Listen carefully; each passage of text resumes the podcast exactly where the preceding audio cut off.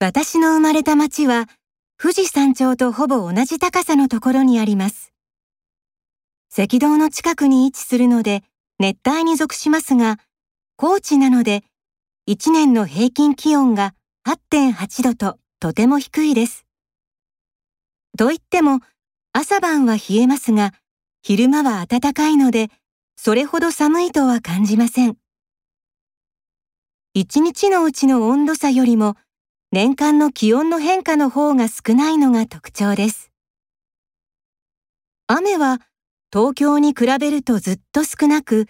いつも強い風が吹いています。街は大きなすり鉢状になっていて、周りは高い山に囲まれています。その中にひときわ目立って高く大きい山があります。この山はいわば日本の富士山のようなもので、この町だけではなく、国中の人々が国のシンボルとして愛しています。そんな高いところでどうやって生活しているんですか？と、よく日本人から聞かれます。日本では富士山の上で生活をするなんて考えられないでしょうから、よほど変わった生活をしていると思われているようですが、私は東京の生活とあまり変わらないと思います。東京と同じように高いビルがたくさん建っていますし、住宅問題や交通渋滞などの問題点は東京と似たり寄ったりです。むしろ東京ほど物価が高くないので暮らしやすいかもしれません。ただし、それは都市に限ったことで、都市を出ると